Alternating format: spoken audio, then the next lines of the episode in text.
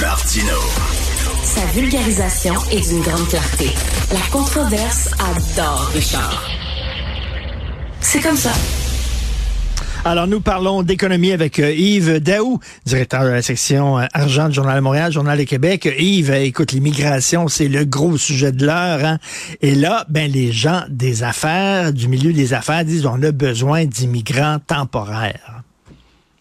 Richard, on se parlait de ça il y a deux ans, je me rappelle. Tu te rappelles quand on avait titré dans le journal, il va manquer 1,6 million de travailleurs d'ici 2030.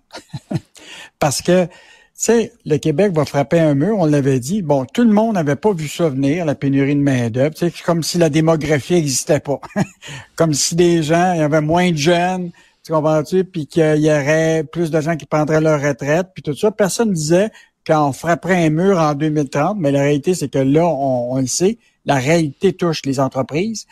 Et là, évidemment, ce qui est intéressant, Richard, parce qu'on a fait cet article-là, dans le contexte où ce que tu sais, le Globe and Mail la semaine dernière a sorti un éditorial pour dire là, le Trudeau est en train de briser le consensus au Canada sur l'immigration.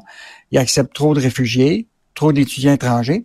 Et dans, dans l'éditorial, il y avait un co-paragraphe qui disait il faut qu'ils mettent fin au programme des travailleurs immigrants au Canada, limiter ça juste à l'agriculture. Or, nous autres, on fait le contraire actuellement. On a étendu toute la question de l'immigration temporaire, pas juste au secteur de l'agriculture, à presque plus de 200 professions. dans le manufacturier, dans les services à la clientèle, euh, dans le commerce de détail, etc. Et là, on a sorti des chiffres. Là.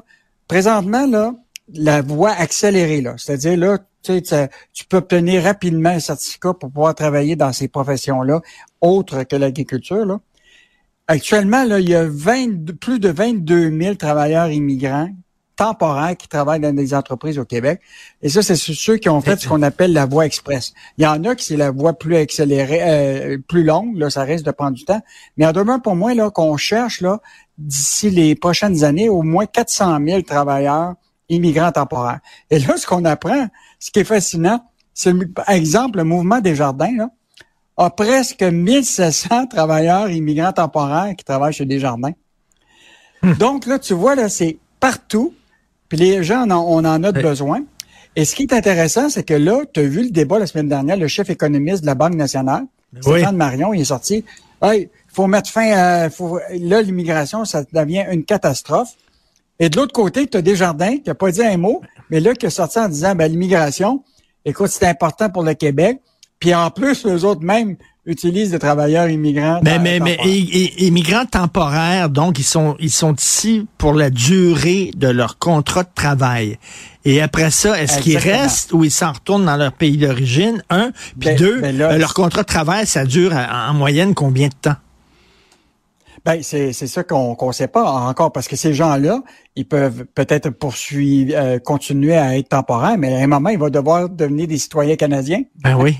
ils vont devoir obtenir leur... Et c'est là que le processus va prendre du temps. Puis là, cette approbation-là est faite par, euh, tu sais très bien, par Justin Trudeau. Euh, donc, écoute, on a un enjeu parce que là, le reste du Canada est en train de se poser des questions sur ce programme-là, à tel point que Globe and Mail parle même de cheap labor. Hmm. Ils disent, là, là, on reçoit des trop ah d'immigrants qui, dans le fond, ils sont payés meilleur marché. Euh, et donc, et nous autres, le Québec, c'est l'inverse. on manque de monde pour des jobs comme des mécaniciens. Regarde le groupe euh, Olivier, là, un concessionnaire auto qui a besoin de mécaniciens. Il en soit partout du Maroc. Euh, Puis on augmente, on augmente les salaires pour les attirer. Oui, oui. Fait que ça tire pas le salaire vers le bas, là, ça tire le salaire vers le haut, tu es en train de me dire. Ben, le problème, c'est que les, les, actuellement, les postes sont ouverts, ils, ils sont bien payés. Ça se peut très bien que si que tu commences à élargir dans bien d'autres secteurs, euh, évidemment, euh, tu vas te retrouver peut-être avec une pression sur les salaires. Mais nous autres, on manque de on manque de travailleurs. Dans le reste du Canada, et peut-être le cas de l'Ontario, tu sais, de l'immigration anglophone, il y en a peut-être plus pour le nombre de postes qui sont disponibles. Et là, ça effectivement, ça fait une pression à, la baisse. Donc, un débat ben oui, un, débat entre le Canada et le Québec euh, là-dessus. Et Yves, euh, il y a un texte que vous avez publié ce week-end qui a fait bien jaser. Le français et le monde des affaires. Ah, écoute, là, l'histoire, moi, je, bon, on en a parlé, là, Richard, tu sais, quand tu es propriétaire, tu as une société d'actionnaires, de propriétaires, tes décisions sont prises ici. Mettons que Rona aurait appartenu encore à des Québécois. Les chances que tu te retrouves avec un logiciel pour tes fournisseurs, comprends-tu, qui serait uniquement en anglais et espagnol, c'est à peu près impossible. Mais là, imagine-toi, les manufacturiers, fabricants, fournisseurs de produits matériaux de construction qui sont vendus chez Rona, ces, ces, fournisseurs-là au Québec sont obligés d'utiliser un logiciel, imagine-toi, qui est seulement en anglais et en espagnol et pas rien en français.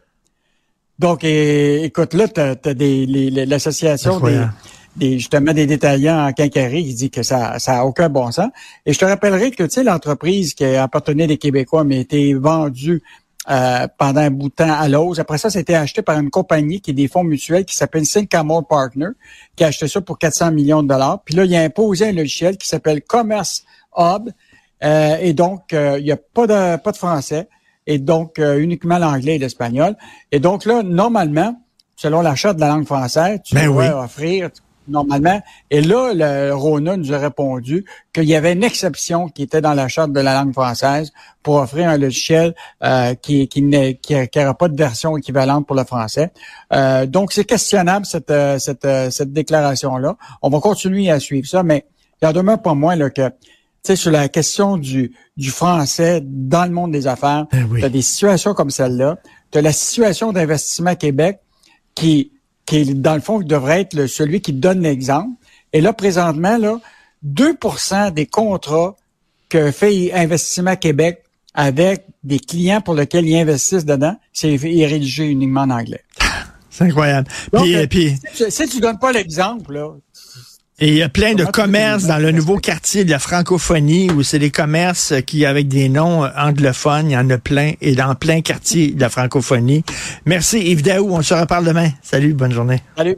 Bonne journée. Bye.